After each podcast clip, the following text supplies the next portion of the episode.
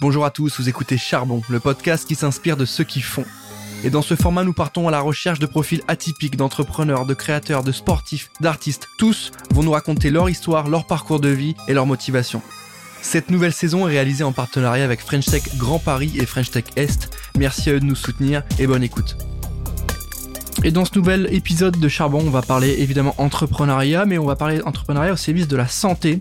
On va essayer de comprendre comment est-ce qu'on peut lutter contre certains troubles de santé grâce à la lumière. Pour m'accompagner aujourd'hui, je reçois Domitil Boudard qui est fondatrice de By Blues. Salut, comment tu vas? Ça va bien, merci Valentin. Je suis ravi de t'avoir avec nous. Euh, évidemment, tu vas nous parler de ton projet, tu vas nous parler de toi, tu vas nous parler de la solution euh, que vous avez créée et que vous, et que vous proposez aujourd'hui. Évidemment, on a hâte de savoir comment euh, la lumière peut nous aider à prévenir certains troubles et certains problèmes de santé. Pour commencer, est-ce que tu peux nous faire une présentation de ton parcours, nous faire euh, concrètement le CV de l'invité? On commence toujours par là. Ça marche. Alors, je m'appelle Domitil Boudard, j'ai 42 ans, je suis maman de deux enfants, deux garçons, et euh, j'habite à Strasbourg, et je suis originaire de Franche-Comté, d'où peut-être mon petit accent. Comme parcours, alors mon parcours universitaire, j'ai fait des études de biologie à Besançon, un petit peu aux États-Unis aussi, et ensuite à Strasbourg. Je me suis orientée plutôt dans les neurosciences, donc euh, l'étude du système nerveux, et j'ai fait un doctorat sur les effets des dégénérescences de la rétine au niveau euh, moléculaire, cellulaire et comportementaux. Donc c'était un projet qui implique à la fois la vision et la chronobiologie, la science des rythmes. J'ai continué un petit peu dans la recherche publique et ensuite j'ai été euh, recrutée par un réseau en neurosciences trinational qui s'appelle Neurex, dont le but était en fait de fédérer euh, l'ensemble des structures qui travaillent dans la recherche en neurosciences dans la vallée du Rhin supérieur, cette région euh, géographique assez fertile en matière de recherche. Donc c'était avec nos partenaires suisses et allemands et euh, je suis, je travaille maintenant pour euh, By Blues, ce projet qu'on a monté euh, depuis euh, quelques années maintenant. By Blues, est-ce que tu peux nous pitcher très concrètement le concept? Ouais, By Blues, c'est une start-up strasbourgeoise euh, qui a été créée officiellement en juillet 2021, euh, qui a pour activité principale la conception, la fabrication et la commercialisation de lampes qui sont destinées à un usage nocturne pour effectuer des tâches simples de nuit sans perturber les rythmes naturels de notre corps. Parce qu'il faut savoir que notre corps, il a un état différent le jour et la nuit et l'idée c'est de pas perturber ça pour éviter justement l'apparition de troubles de santé. Donc la fameuse horloge biologique dont euh, tout le monde parle, euh, c'est ça le sujet? Elle existe vraiment? Elle est en tout cas, elle impacte notre vie? Parce que tu sais, il y a tout un côté euh, un petit peu où on met ça de côté. On prend pas beaucoup de temps pour soi, forcément là-dessus. On se dit que c'est pas ultra important, ça nous empêche pas de vivre au quotidien. Mais toi, tu nous dis que ça a un vrai impact sur nos vies, qu'une fois que c'est déréglé, ça peut avoir un impact sur notre santé, à long terme, à court terme aussi. Qu'est-ce que tu peux dire aux gens qui nous écoutent pour qu'ils comprennent un petit peu mieux comment marche leur horloge et pourquoi la nuit, il faut dormir dans le noir, pourquoi le matin, il faut se lever et aller voir une source de lumière naturelle et rester devant, et pourquoi votre solution euh, peut résoudre un problème Alors, euh, en fait, ce qu'on ce qu'on sait, c'est que euh, l'état de notre corps. Je vais parler des mammifères, euh, donc des des humains, parce que chez d'autres espèces c'est différent. Mais chez les humains, on a notre corps, il est différent dans un état différent le jour et la nuit. le maintien de cette différence, est capital en fait à un bon, à une bonne santé, à un bon bien-être. C'est-à-dire qu'on a certaines hormones qui vont être produites à certains moments de la journée, qui vont avoir un rythme circadien, donc ça veut dire un rythme qui a une période d'à peu près 24 heures. C'est important vraiment de maintenir cette rythmicité. Et en fait, c'est cette rythmicité qui va faire qu'on va se sentir bien. Pendant longtemps, on pensait que euh, le corps était dans un état constant, mais on se rend compte en effet qu'on a ces rythmes et cette rythmicité, il faut vraiment, c'est capital de la maintenir. Cette rythmicité, comme tu l'as dit tout à l'heure, elle est liée au fait qu'on a une horloge dans le cerveau. En fait, on en a plusieurs. Dans notre corps, partout, dans l'ensemble des organes, on a des horloges. Mais on a une horloge qu'on appelle un peu principal, chef d'orchestre, qui est situé euh, dans une partie à la base euh, du cerveau, euh, qu'on appelle les noyaux suprachiasmatiques. Ça fait toujours bien de le placer, donc je le mets. donc dans des, une toute petite structure, et on a cette horloge qui est là. Et c'est ça qui va maintenir en fait ces rythmes d'une durée de, de 24 heures. C'est capital à la santé, c'est capital. On connaît bien aussi euh, la chronopharmacologie, par exemple. On sait qu'il y a certains médicaments qu'on peut prendre à un certain moment de la journée qui vont faire qu'on a un vrai effet thérapeutique. Si on les prend à un autre moment, ils peuvent ne pas avoir d'effet voire même avoir un effet délétère. Donc tout ça, c'est lié à notre rythmicité. Pour garder cette rythmicité, c'est important, la lumière, c'est un des facteurs cruciaux. Donc l'exposition à la lumière. Et c'est ce cycle, en fait, cette alternance jour-nuit qui va faire qu'on maintient nos rythmes de 24 heures. L'idéal, ce serait d'être toujours, toujours exposé à la lumière, donc la lumière euh, du soleil, pendant la journée, être dans l'obscurité complète pendant la nuit. C'est un petit peu difficile à mettre en place, mais on essaie. Dans la journée, on sait qu'on manque de lumière, c'est le cas par exemple dans les pays nordiques, pendant l'hiver, où on a des luminosités qui sont parfois très très faibles, une photopériode qui est très très courte, on a pas mal de dépression. Et c'est là que on, connaît des euh, appareils lumineux qui vont nous permettre de faire mm. un boost le matin, comme ça, 30 minutes de lumière forte pour pouvoir un petit peu remettre notre système circadien euh, d'équerre. En période d'hiver aussi, il y, a, aussi le fameux euh, le coup de mou. Le, coup de mou du, de, décembre à février, là, qui est très dur à passer et qui après, une fois qu'on en sort, euh, ça va beaucoup mieux. Et on sait pas forcément d'où ça vient, mais c'est lié peut-être. Bah, c'est lié à ça, c'est lié au manque de lumière. Donc la lumière, c'est vraiment crucial pour euh, pour ça.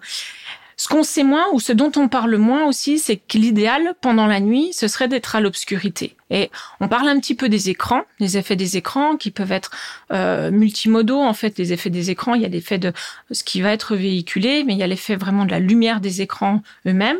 Mais finalement, en fait, c'est pas que les écrans, c'est l'ensemble des lumières qu'on utilise, qui sont en général des lumières blanches dans la lumière blanche, on a aussi de la lumière bleue. C'est cette lumière bleue, en fait, qui va venir activer notre système. Et c'est comme si ça venait dire à notre cerveau, attention, c'est le jour. Donc notre cerveau qui essaie d'acquérir une rythmicité, à chaque fois qu'on fait quelque chose, une tâche avec de la lumière, on lui dit c'est le jour. Et c'est ça qui va perturber. C'est encore pire quand on va se coucher. Parce que du coup, on est sur l'écran alors qu'on se prépare à dormir. Tout à fait. L'idéal, ce serait avant de se coucher, en fait, de ne pas être exposé à une lumière délétère. Ça, ce serait vraiment l'idéal. Après, on a une vie sociale qui fait que c'est un petit peu compliqué. Nous, où on va intervenir by Blues, c'est de se dire qu'il y a certaines tâches qu'on aimerait pouvoir faire dans l'obscurité, mais c'est pas possible mmh. parce qu'on est obligé de percevoir notre environnement. Et là, de permettre d'avoir une source lumineuse qui va pas affecter ces rythmes, qui fait que si on se réveille pendant la nuit, peu importe la tâche qu'on doit faire, on va pouvoir voir, percevoir notre environnement, faire les choses en toute sécurité, sans perturber cette fameuse horloge, sans perturber ces fameux rythmes. Et notre première cible, ça va être les nouveaux parents, parce que c'est une population déjà fragile.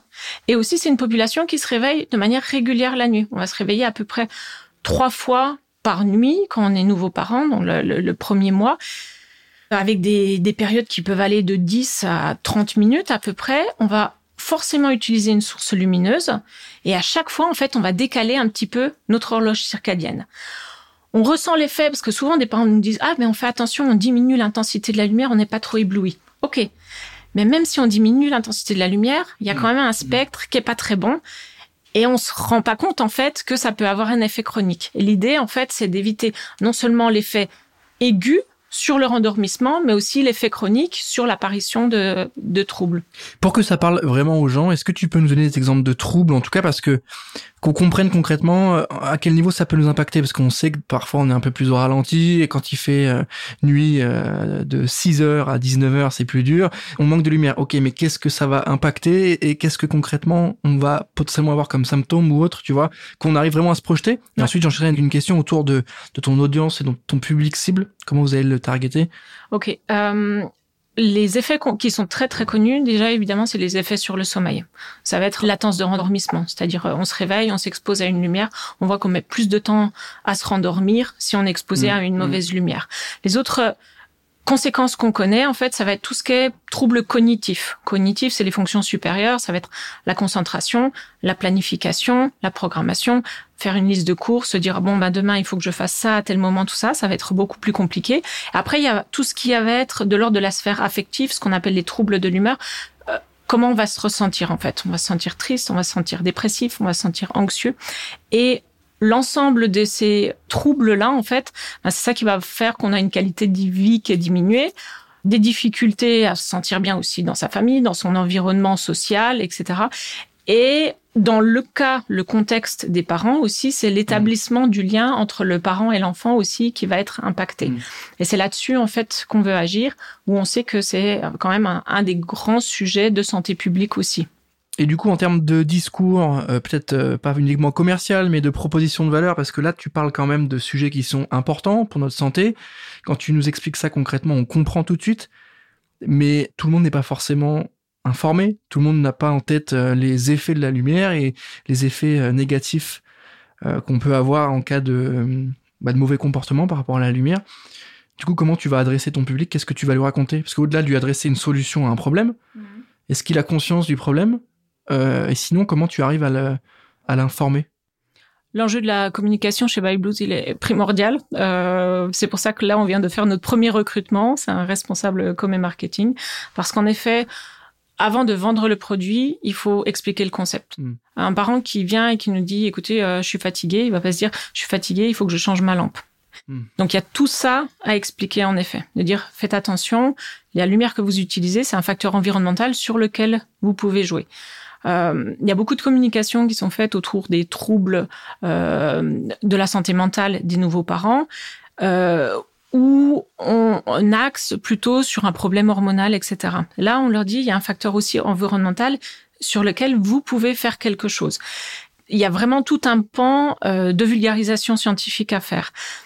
C'est d'autant plus important que la lumière qu'on a, c'est une lumière qui n'a pas du tout d'onde bleue, et une lumière qui n'a pas du tout d'onde bleue, c'est une lumière rouge. Hmm.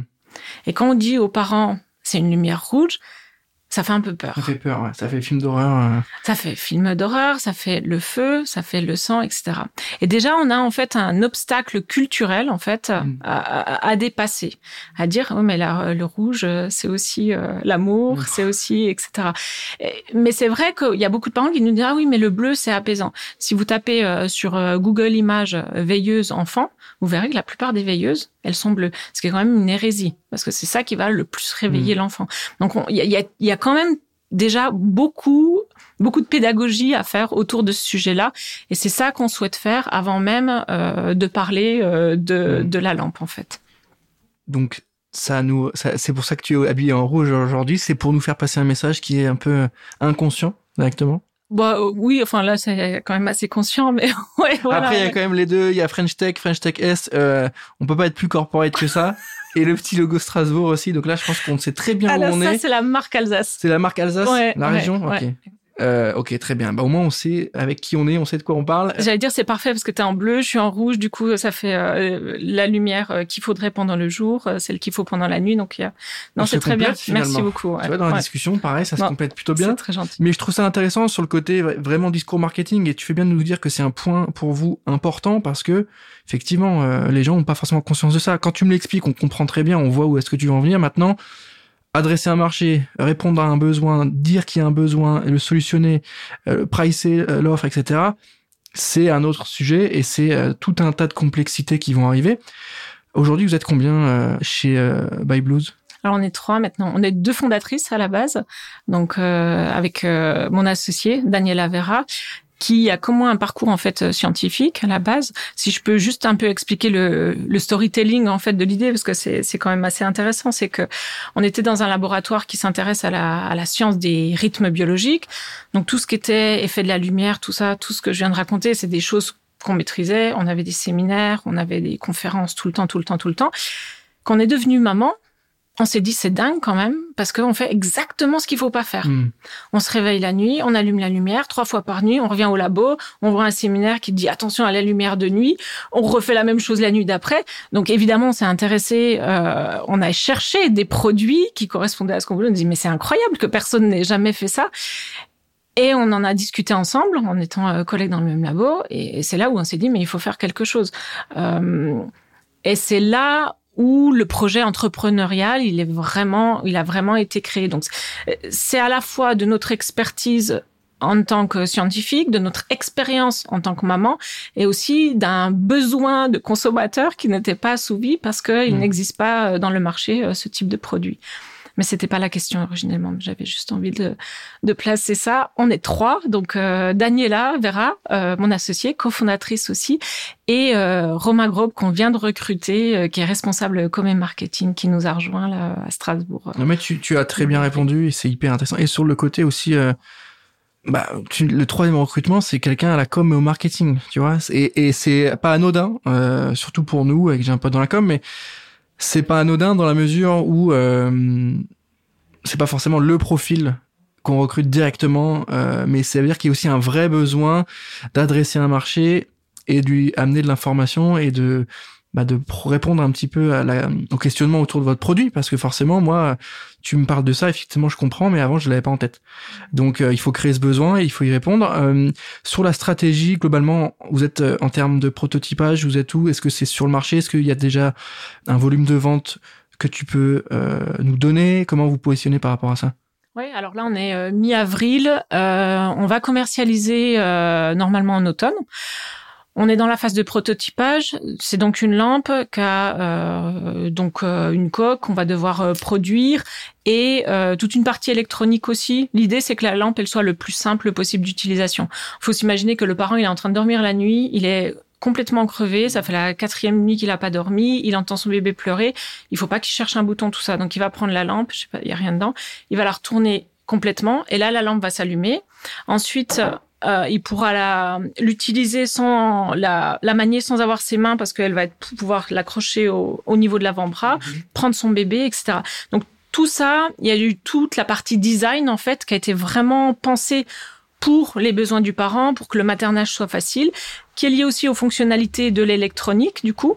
Et quelque chose euh, que j'ai oublié de mentionner et qui est important, c'est qu'en plus, comme fonction, il va y avoir la possibilité d'enregistrer les données liées au bébé pendant la nuit c'est qu'on a parlé de ce projet euh, aux professionnels de santé, parce qu'on on est beaucoup en lien avec les scientifiques, mais aussi avec les cliniciens.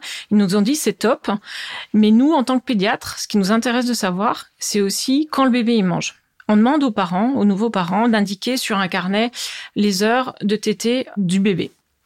Et on s'est dit, OK, quand on en a parlé aux parents, ils nous disent, euh, bah, la nuit, ce que je fais, je vais chercher le calepin, je vais chercher le crayon, et puis je regarde l'heure. Et quand je regarde l'heure, ça me perturbe beaucoup. Il est 3h30 du mat, j'ai envie de me rendormir, ça me perturbe énormément. On s'est dit, de toute façon, la lampe, on va l'allumer pendant le réveil. Elle, ces informations, elle va les avoir. Donc, elle va les garder. Il y aura un horodateur dans la lampe qui permettra d'avoir ces informations. Et le lendemain, de les envoyer sur une appli pour que le parent sache, en fait, quand le bébé il a mangé, quand il s'est réveillé, etc. Souvent on est tellement KO, tellement crevé qu'on se rappelle plus ce qu'on a mm. fait. On sait juste que quand le pédiatre nous pose une question, on lui dit ben le bébé s'est réveillé toute la nuit ou alors euh, je dors jamais ou des choses comme ça qui sont pas très fiables en fait. Là, si un professionnel de santé nous pose une question, on peut lui montrer des données objectives. Donc il y a aussi cette fonctionnalité là avec la app. Et derrière, c'est vraiment l'idée, c'est de décharger mentalement le parent et encore une fois de l'accompagner au mieux pendant la nuit. Donc il y a ce développement de la app, il y a le développement de la lampe sur la partie électronique et sur la partie euh, plasturgie aussi, qu'on est en train de faire avec des partenaires locaux. Et on va faire aussi tout ce qui est certification. Mmh. C'est aussi un mmh. travail de co-création. On a beaucoup, beaucoup de parents qui sont derrière, qui nous attendent, qui nous disent qu'est-ce que vous faites? Euh, Je suis enceinte. Non, mais c'est vrai qu'on est on est très attendu. Hein. Alors euh, c'est c'est top parce que du coup ça donne euh, ça, ça, nous donne vraiment envie. Enfin on sait on sent qu'il y a un besoin et en même temps on a une vraie responsabilité par rapport à ça. Euh, et on les sollicite beaucoup en fait. On leur dit qu'est-ce que vous pensez de la forme de la lampe Ah ben tout de suite oui c'est vrai que je peux l'accrocher comme ça c'est génial. Et la matière qu'est-ce que vous en pensez? Et dans l'application qu'est-ce que vous aimeriez voir? Mmh. Est-ce que cette mmh. fonction est nécessaire? Donc il y a tout ce travail aussi de co-création qu'on est en train de faire. Et là, on est vraiment à la phase fin de prototypage, début de pré-industrialisation. Et c'est ça qui va nous permettre de pouvoir euh, industrialiser. Pour euh, l'idée, c'est de faire un crowdfunding en mmh. automne mmh. et de faire une grosse opération de, de pré-vente euh, des lampes sur notre site byblues.fr. Justement, je voulais rebondir sur le, côté un petit peu euh, phase qui est important pour nous de comprendre un peu comment marche un projet R&D, euh, en plus qui impacte euh, et qui est lié à la santé, donc qui est plus engageant, qui est plus compliqué à gérer dans la mesure où il y a des normes, il y a des choses à respecter, etc. En termes de phase, on, on a combien de phases à peu près entre le moment où on fait de la R&D, on a notre produit, on fait de la pré-vente comme tu dis, après on fait de la vente. Est-ce que tu peux nous détailler un petit peu les étapes et nous dire peut-être qu'il y en a 5, 6, qu'on puisse faire une une vraie projection sur toi, quel, est ton quotidien? Alors, ce qui est intéressant déjà de prendre en compte, c'est qu'on n'est pas, pour le moment, notre idée, c'est pas d'être un dispositif médical.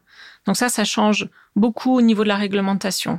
D'accord, donc vous vous libérez de ça On se euh, libère de ça dans un premier temps. En tout cas, c'est un vrai choix qu'on a fait. Hein, euh, on a hmm. beaucoup réfléchi à la question. Et en même temps, sur les mots que vous employez, il faut à chaque fois être bien euh, cadré sur le, le, sur les revendications, voilà qu'on peut faire. Tout à fait. Ouais, ouais. Nous, on est un, on n'est pas un dispositif médical. Notre but, c'est de concevoir des lampes qui vont nous permettre de hmm. préserver les hmm. rythmes circadiens. Et on sait que les risques d'avoir des rythmes perturbés, ça peut entraîner ces troubles hmm. de santé là. Donc on, est on est vraiment comme ça, on est plutôt dans le, hmm. le bien-être. Euh, voilà. Les étapes, ça a été, euh, on a, disons, beaucoup, on va dire, traîné au niveau de la recherche. On était toutes les deux, Daniela et moi, issus de, de la recherche. On était dans un laboratoire, donc on, on avait une vision vraiment très recherche. Euh, quelles manip on peut mettre en place, quelles expériences on peut faire pour montrer ça, ça, ça. Ça, ça nous a pris beaucoup, beaucoup de temps. Une fois qu'on a commencé en se disant non, on va faire vraiment une entreprise, un projet entrepreneurial, ça a été de tester notre marché. Ça, c'était vraiment important. Là, on a eu une, euh, une super surprise, c'est que les gens ont envie de parler. On a trouvé beaucoup, beaucoup de gens et que les gens ont beaucoup envie de parler. On nous a dit attention parce que les enquêtes de marché, euh, c'est compliqué, les gens, ça les saoule, tout ça. Non, ça les saoule pas. Ils ont envie de parler, ils ont envie de parler de leur accouchement, ils ont envie de parler de la parentalité. C'est vraiment tellement une période riche en émotions dont on se rappellera toujours que euh, on a énormément d'informations. Mm. Les parents nous suivent, les parents ont envie de, de parler. Donc on a eu beaucoup d'informations à ce niveau-là et tous nous ont dit mais c'est un super projet, faites-le si ça peut aider. Moi je savais pas cette histoire de la lumière, allez-y. Donc là on avait validé ça avec euh, cette enquête, ces enquêtes qu'on a fait, ces entretiens individuels. Après l'idée, bah, ça a été de, de concevoir le produit, euh, de le designer. Et l'étape où ça a été un petit peu crucial, c'est de faire que ce soit industrialisable. Et c'est là où, en effet, ça nous a pris un petit peu de temps parce que on avait une super lampe qu'on trouvait très très jolie, etc. Mais là, l'idée, c'est de dire, bah, maintenant, il faut sortir euh, des volumes assez importants parce que euh, on va la vendre au, niveau national, puis au niveau européen, mais euh, il va falloir avoir euh, les, la prod euh, qui suit.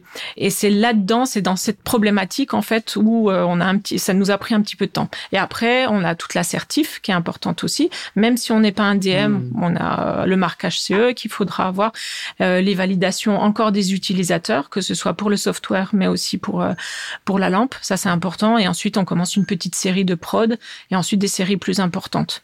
Sur le, la certification, tu vas parler de CE, c'est des choses qui sont compliquées à avoir. C'est bien aussi pour nous d'avoir un, un, overview de tout ça. C'est facile à avoir, c'est compliqué, ça prend du temps. Euh, est-ce que c'est de la paperasse? Euh, Comment ça fonctionne? On est vraiment tout au début, donc là, je ne pourrais pas te donner beaucoup de feedback. Par contre, je sais que c'est compliqué à avoir mmh. les organismes, mmh. ils sont pas nombreux, mmh. et euh, ça va dépendre du type de produit qu'on a. Nous, on a un produit qui est pas ultra complexe. Il y a des normes à vérifier en fait, des normes dans lesquelles on se situe. Nous, on est quand même un produit avec contact avec un enfant, un nouveau-né, de la lumière, une batterie. Donc c'est des choses comme ça en fait qui doivent être vérifiées mais on travaille avec des prestataires locaux, des prestataires qui sont reconnus, qui eux-mêmes ont des fournisseurs avec des composants qui sont certifiés.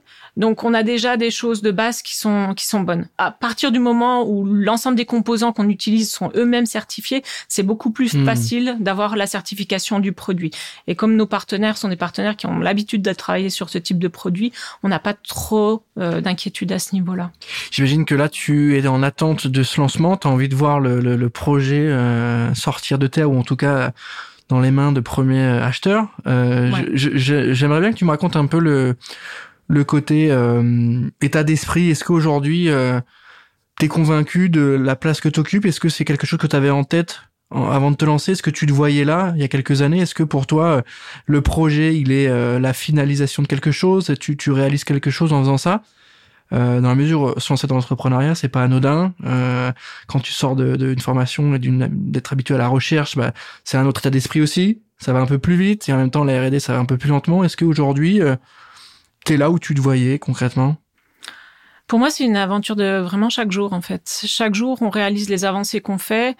Euh, on a un projet bicéphale, ça c'est important aussi. On nous a un peu découragé de le faire, mais euh, mais je suis très contente du choix qu'on a fait de le faire à deux, mais surtout d'être les deux au même niveau euh, de d'engagement en fait du, du, projet, parce que les, investisseurs ils ont un peu peur de ce qui est type blocage, etc.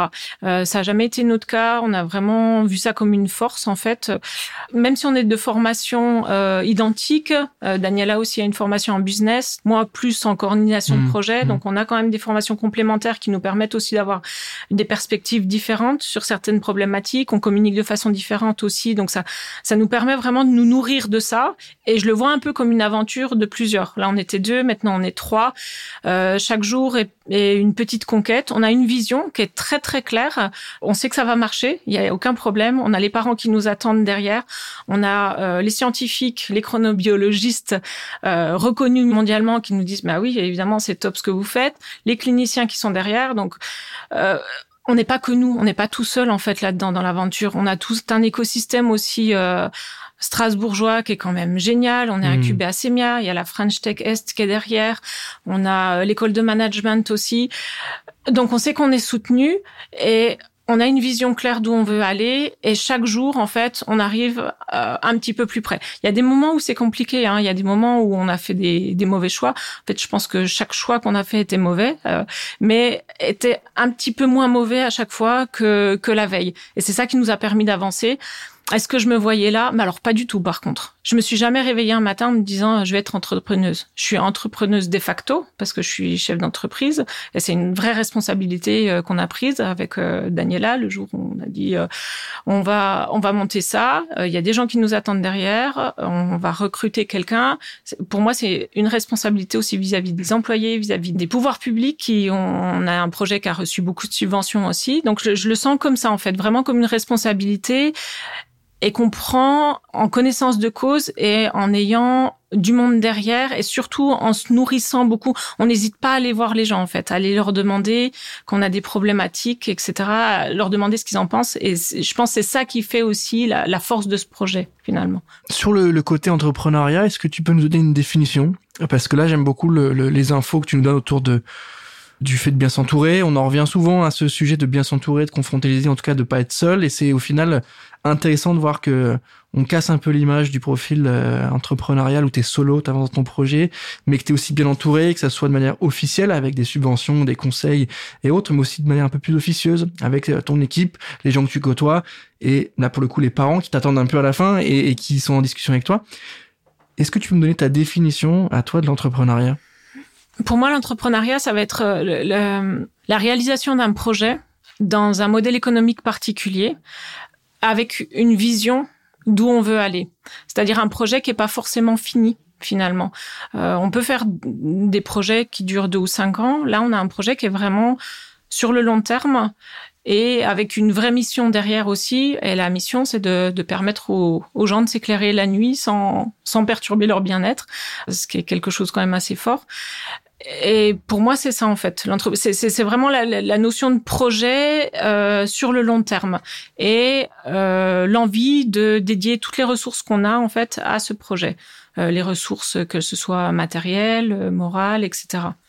Est-ce que tu te sens fier d'être sur euh, ce sujet-là? Est-ce que lorsque tu présentes euh, à des investisseurs, à des gens que tu côtoies, est-ce que ça te rend fier euh, Est-ce que c'est important pour toi de dire que travailler dans la chronobiologie, etc., et apporter des solutions, ça te permet de te réaliser? Est-ce qu'il y a une sorte de fierté là-dessus? Alors je pense que la fierté, elle vient vraiment du, du fait de réussir à mettre autour de la table hein, des personnes venues de mondes différents sur une thématique commune et qui peut les unir et de trouver à faire cette passerelle en fait entre euh, la recherche fondamentale qui parfois et on, on, comprend pas toujours la recherche fondamentale euh, alors qu'elle est quand même ultra nécessaire. On se dit ah à quoi ça va nous servir tout ça? Mais cette recherche fondamentale c'est ça qui nous permet justement de développer des projets de de connaître ce qui se passe dans notre cerveau, dans le cas des neurosciences, etc. Donc, de mettre des partenaires qui sont dans la recherche fondamentale, des cliniciens qui voient des patients tous les jours, des parents, des gens qui sont dans la com, de les mettre tous ensemble et de voir que tous ont la même envie que ça fonctionne, Ouais, ça c'est une fierté, ouais, je pense. Ouais. Est-ce que tu t'es posé la question, j'imagine que oui, mais euh, de, du bien fondé du projet et de sa capacité à trouver son public euh, Souvent, il y a des bonnes idées qui se lancent, qui prennent pas, euh, ou euh, avec un marché qui est pas assez mature. C'est arrivé avec pas mal de sujets, notamment liés euh, au web, avec plein d'usages qu'on a aujourd'hui, qui ont été lancés il y a quelques années, qui n'ont pas pris, qui aujourd'hui cartonnent. Est-ce que T'as eu cette peur bah, de pas forcément y arriver? Est-ce que t'as eu cette peur de de pas euh, rencontrer les bonnes personnes, euh, d'avoir un marché qui est pas prêt? Même si tu sais qu'il y a une vraie demande et un vrai pain, est-ce que euh, parfois tu te tu te disais ça prendra peut-être pas, etc. Et si oui, comment tu as surmonté cette peur? Parce que c'est souvent ça qui prend euh, parfois au triple les entrepreneurs, c'est de se dire faut que ça prenne, faut que ça prenne, ça prendra pas, j'hésite, euh, c'est c'est compliqué euh, d'un point de vue macro en termes d'économie, les, les feux sont pas ouverts. Donc est-ce que les gens auront l'oseille pour acheter mon produit alors qu'il est pas de première nécessité? Enfin, tu vois, est-ce que tu t'es posé des questions là-dessus? Et comment tu as surmonté ça? En fait, euh, comme euh, la nécessité euh, du produit et le bien fondé du produit, ça c'est quelque chose sur lequel j'ai aucun doute puisque le, le, projet vient de là. Notre plus grande question, c'était est-ce qu'on arrive à fabriquer l'objet? Mmh. Alors qu'un ingénieur, euh, qui serait entrepreneur, il aurait peut-être une, autre perspective des problématiques en se disant, moi, je sais très bien le construire, l'objet, mais est-ce qu'il va servir, etc. Donc nous, le bien fondé, ça, il n'y avait pas de problème. Est-ce qu'on arrivait à faire cet objet? Est-ce qu'on arrive à le faire dans des conditions dans lesquelles les gens peuvent l'acheter? Ça, c'est plus notre question, en effet. Après, donc je parlais des difficultés de euh, communiquer sur le projet mmh, mmh. parce qu'en effet, c'est pas un sujet, c'est pas quelque chose d'intuitif la problématique on a quand même actuellement des pistes sur lesquelles les gens peuvent se rattacher au, niveau de la problématique. C'est-à-dire que quand on parle lumière bleue, les gens disent ah oui c'est pas très bien la lumière bleue. Ah, quand on parle écran, les gens disent aussi ah ouais les écrans c'est pas top. On est assez au fait des problématiques de baby blues de dépression postpartum. C'est quelque chose qui revient de plus en plus. C'est une priorité des pouvoirs publics. Il y a un, programme qui s'appelle actuellement les 1000 premiers jours qui est mis en place pour dire attention, les 1000 premiers jours de la vie d'un enfant, c'est une période de vulnérabilité accrue. Mais c'est important aussi pour les parents ce moment-là. Le Collège national des sages-femmes, une de ses priorités, c'est quand même la santé mentale de la nouvelle mère. Donc c'est aussi quelque chose qu'on connaît bien, dont on parle de plus en plus. Et au-delà de la santé mentale de la nouvelle mère, il y a aussi la santé mentale des nouveaux papas. Parce qu'avant, on parlait beaucoup de dépression postpartum maternelle. Maintenant, on parle aussi paternelle. Donc, on commence à parler de l'ensemble de ces sujets. L'important pour nous, c'est de faire le lien entre les sujets et c'est ça qui va nous permettre, en effet, de faire comprendre toute cette problématique. Et j'ai pas de doute que euh, l'année prochaine, euh, on parlera de ça. Qu'est-ce qui te plaît aujourd'hui sur ton job entre guillemets euh, Est-ce qu'il y a quelque chose en particulier qui te qui te qui t'attire, qui t'excite, qui te rend heureuse? Est-ce qu'il y a un, un pan du job euh, que tu aimes particulièrement? Euh, ce que je trouve super, c'est de, encore une fois, c'est de pouvoir travailler avec des acteurs complètement différents. On a un projet, on a la chance en fait d'être à la fois bien-être santé, numérique aussi, d'avoir aussi d'être aussi grand public. Donc on a pas mal d'aspects en fait euh, qui, qui, qui sont recouverts par le projet et du coup des contacts avec plein plein de partenaires différents, avec des ingénieurs, avec euh, avec euh, des cabinets de propriété intellectuelle, des consommateurs qui sont assez faciles à avoir, ils sont pas il y en a partout, des parents. Mmh. et je pense que c'est ça en fait, c'est de, de travailler avec des partenaires locaux, de de encore une fois de les amener en fait dans un même projet tous ensemble et de, de, fédérer vers euh, cette mission commune. Ça c'est vraiment un truc euh, qui me plaît euh, qui me plaît beaucoup. Comment tu gères la vie perso avec la vie pro? Là, on, est sur le moment un peu clé de la boîte avec ce, ce pré-lancement, avec tous les feux qui commencent à se mettre au vert et, et tout s'accélère. Comment tu gères les deux? Est-ce que là, tu es un peu en phase de rush et, et du coup, bah, tu fais des choix? Comment, comment ça s'organise? Depuis avril, depuis euh, ce mois-ci, je commence enfin à pouvoir euh, me payer un salaire avec Buy Blues. Donc jusqu'à maintenant, j'avais encore des activités annexes. En gros, je travaillais Vraiment beaucoup, beaucoup, beaucoup. Là, je peux me consacrer complètement à By Blues. Donc déjà, ça, ça me... un vrai cap. Euh. Ouais, déjà, ça me, ça me préserve un petit peu de, de nuit de sommeil. Et c'est important le sommeil et surtout l'exposition à la lumière euh, pendant la nuit. Donc euh, voilà. ça me dit quelque chose. voilà, là, il y a déjà cet aspect-là qui est important. Euh, après, bah, je suis aidée de mon entourage pour pour ce qui est des enfants qui sont aussi impliqués dans le projet, qui pourraient le pitcher aussi. Malgré eux, ils sont dans le projet, ils savent très bien c'est des petits commerciaux, c'est des futurs commerciaux. Euh, t'as des, t'as des, euh, des chargés de vente euh, à la maison. C'est ça. Il y en a qui me dit qu'il pourra mettre les vidéos sur TikTok, l'autre qui me dit oui, By Blue, c'est des lampes, les noyaux suprachiasmatiques. donc voilà, ils sont forcément, c'est l'entourage direct, donc ils sont forcément impliqués un, petit peu. Après, on est, on est beaucoup aidés et puis. mais je pense encore une fois, c'est ça, c'est s'entourer, c'est savoir s'entourer de, des bonnes personnes. Quoi. C'est intéressant, on revient beaucoup là-dessus à chaque fois sur le côté euh, parvenir à avoir un cercle de connexion, que ce soit des amis, de la famille ou des potes et des connexions, des, des, des, collègues ou des gens avec qui on travaille, parce que c'est au final là qu'on va puiser un peu l'énergie aussi. Il y a un peu un côté, euh, je me recharge avec les autres aussi. Il y a parfois, euh, quand t'es trop entouré, que tu vois trop de monde, les batteries sociales baissent, et je peux être le témoin de ça. mais il y a aussi le, le, côté inverse, où tu vas pouvoir reprendre de l'énergie grâce aux autres euh, en leur accordant du temps et eux ils vont te permettre de te recharger entre guillemets et de te reposer un peu sur eux à certains niveaux. Euh, je trouve ça intéressant. À chaque fois que je pose cette question, on revient beaucoup sur le l'entourage et je suis content de casser un peu le côté euh, entrepreneur. Il est solo, il avance dans l'ombre, il charbonne et euh, il monte pas sa tête.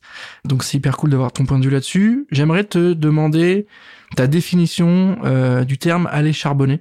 Euh, c'est le titre du podcast. Il fallait que je te pose la question. Pour toi, ça veut dire quoi aller au charbon? Pour moi, charbonner, ça veut dire euh, avoir un, but précis, euh, savoir où on va et mettre l'ensemble des ressources à disposition pour ce but-là.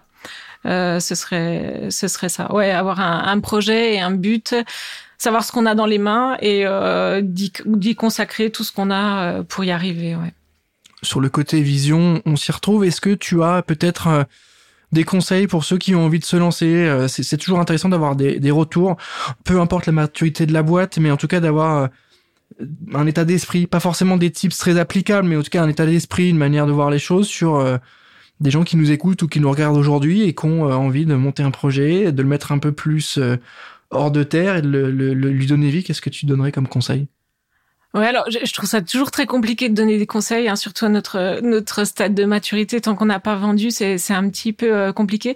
Je suggérerais quand même euh, un gros travail d'introspection, euh, à la fois pour comprendre notre projet, pourquoi on veut aller sur ce projet-là. Est-ce que c'est la thématique qui nous intéresse Est-ce que c'est l'entrepreneuriat qui nous intéresse avec une idée euh, de la liberté peut-être de, de, travail dans, dans l'entrepreneuriat qui est vrai ou fausse, on mmh. pourra en discuter.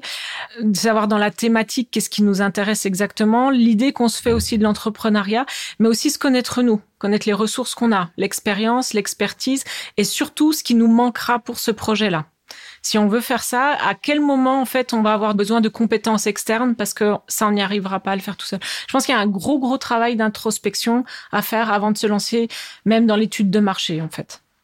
Ce travail-là, il est euh, compliqué? Est-ce qu'il a été compliqué pour toi euh, de se dire alors qui, qui est-ce que je veux être, qu'est-ce que je veux faire, où est-ce que je vais me projeter, euh, ou est-ce que ça s'est fait plutôt simplement et que les réponses sont arrivées de manière assez fluide? Disons que je me suis jamais dit je vais être entrepreneuse. Donc, euh, j'ai pas eu à me poser la question. En fait, c'est comme si à un moment on s'est retrouvé dedans. Euh, à un moment, on avait ce projet-là, mmh. on mmh. voulait faire ce projet, pas forcément sous forme d'entreprise, on, y pensait. Et on s'est retrouvé dans un hackathon où on a eu euh, plusieurs jurys qui nous ont dit mais c'est top, faites ça. Et à partir du moment où c'est, on était dedans. Donc c'est vrai que j'ai pas eu trop le temps de le faire, ce travail d'introspection. Et peut-être que on aurait dû.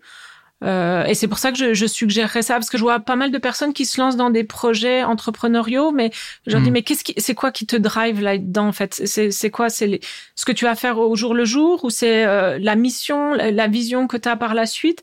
Et, et j'ai l'impression que ce travail est pas toujours fait. On, souvent, on nous dit euh, l'important c'est d'aller tester son marché, tester son marché. Je pense avant de tester son marché, c'est de se tester soi-même en fait, se connaître vraiment soi-même et connaître quelles sont nos, nos capacités, quelles sont nos, nos limites aussi, parce qu'on on en a tous finalement hyper complet sur le côté un peu plus humain et euh, qui est-ce que je suis, qu'est-ce que je veux être et où est-ce que je veux aller. Pour terminer cet épisode, Métil, est-ce que tu peux nous dire ce qu'on doit vous souhaiter pour les trois prochaines années? On aime bien dire trois. Bon, il y a un gros sujet qui va arriver, hein, mais, mais qu'est-ce qu'on qu'est-ce qu'on vous souhaite pour les années qui arrivent? Euh, alors, je vais faire une réponse un peu euh, type slogan, mais on, on dit souvent euh, l'important c'est de voir la, la, vie en rose. Si on pouvait voir les nuits en rouge, ce serait euh, pas mal.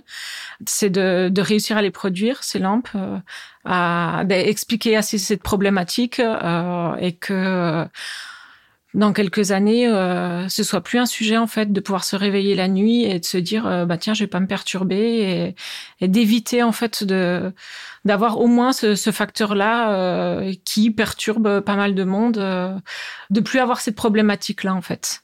On va évidemment suivre ça. C'était hyper clair pour nous. Tu nous as bien expliqué d'un point de vue pédagogique, c'était très complet. J'ai euh, apprécié le détail des explications et le côté vraiment à la fois marketing que tu maîtrises très bien et le côté aussi très technique de, de pourquoi c'est utile et à quoi ça sert. On arrive à la fin de cet épisode. Merci Domitil d'avoir pris le temps de répondre à mes questions. Merci Valentin. Merci à tous de nous avoir écoutés. Je rappelle que Charbon saison 4 est toujours en partenariat avec euh, French Tech Grand Paris et French Tech Est. Merci à eux de nous soutenir, merci à tous de nous avoir écoutés et moi je vous dis à très bientôt.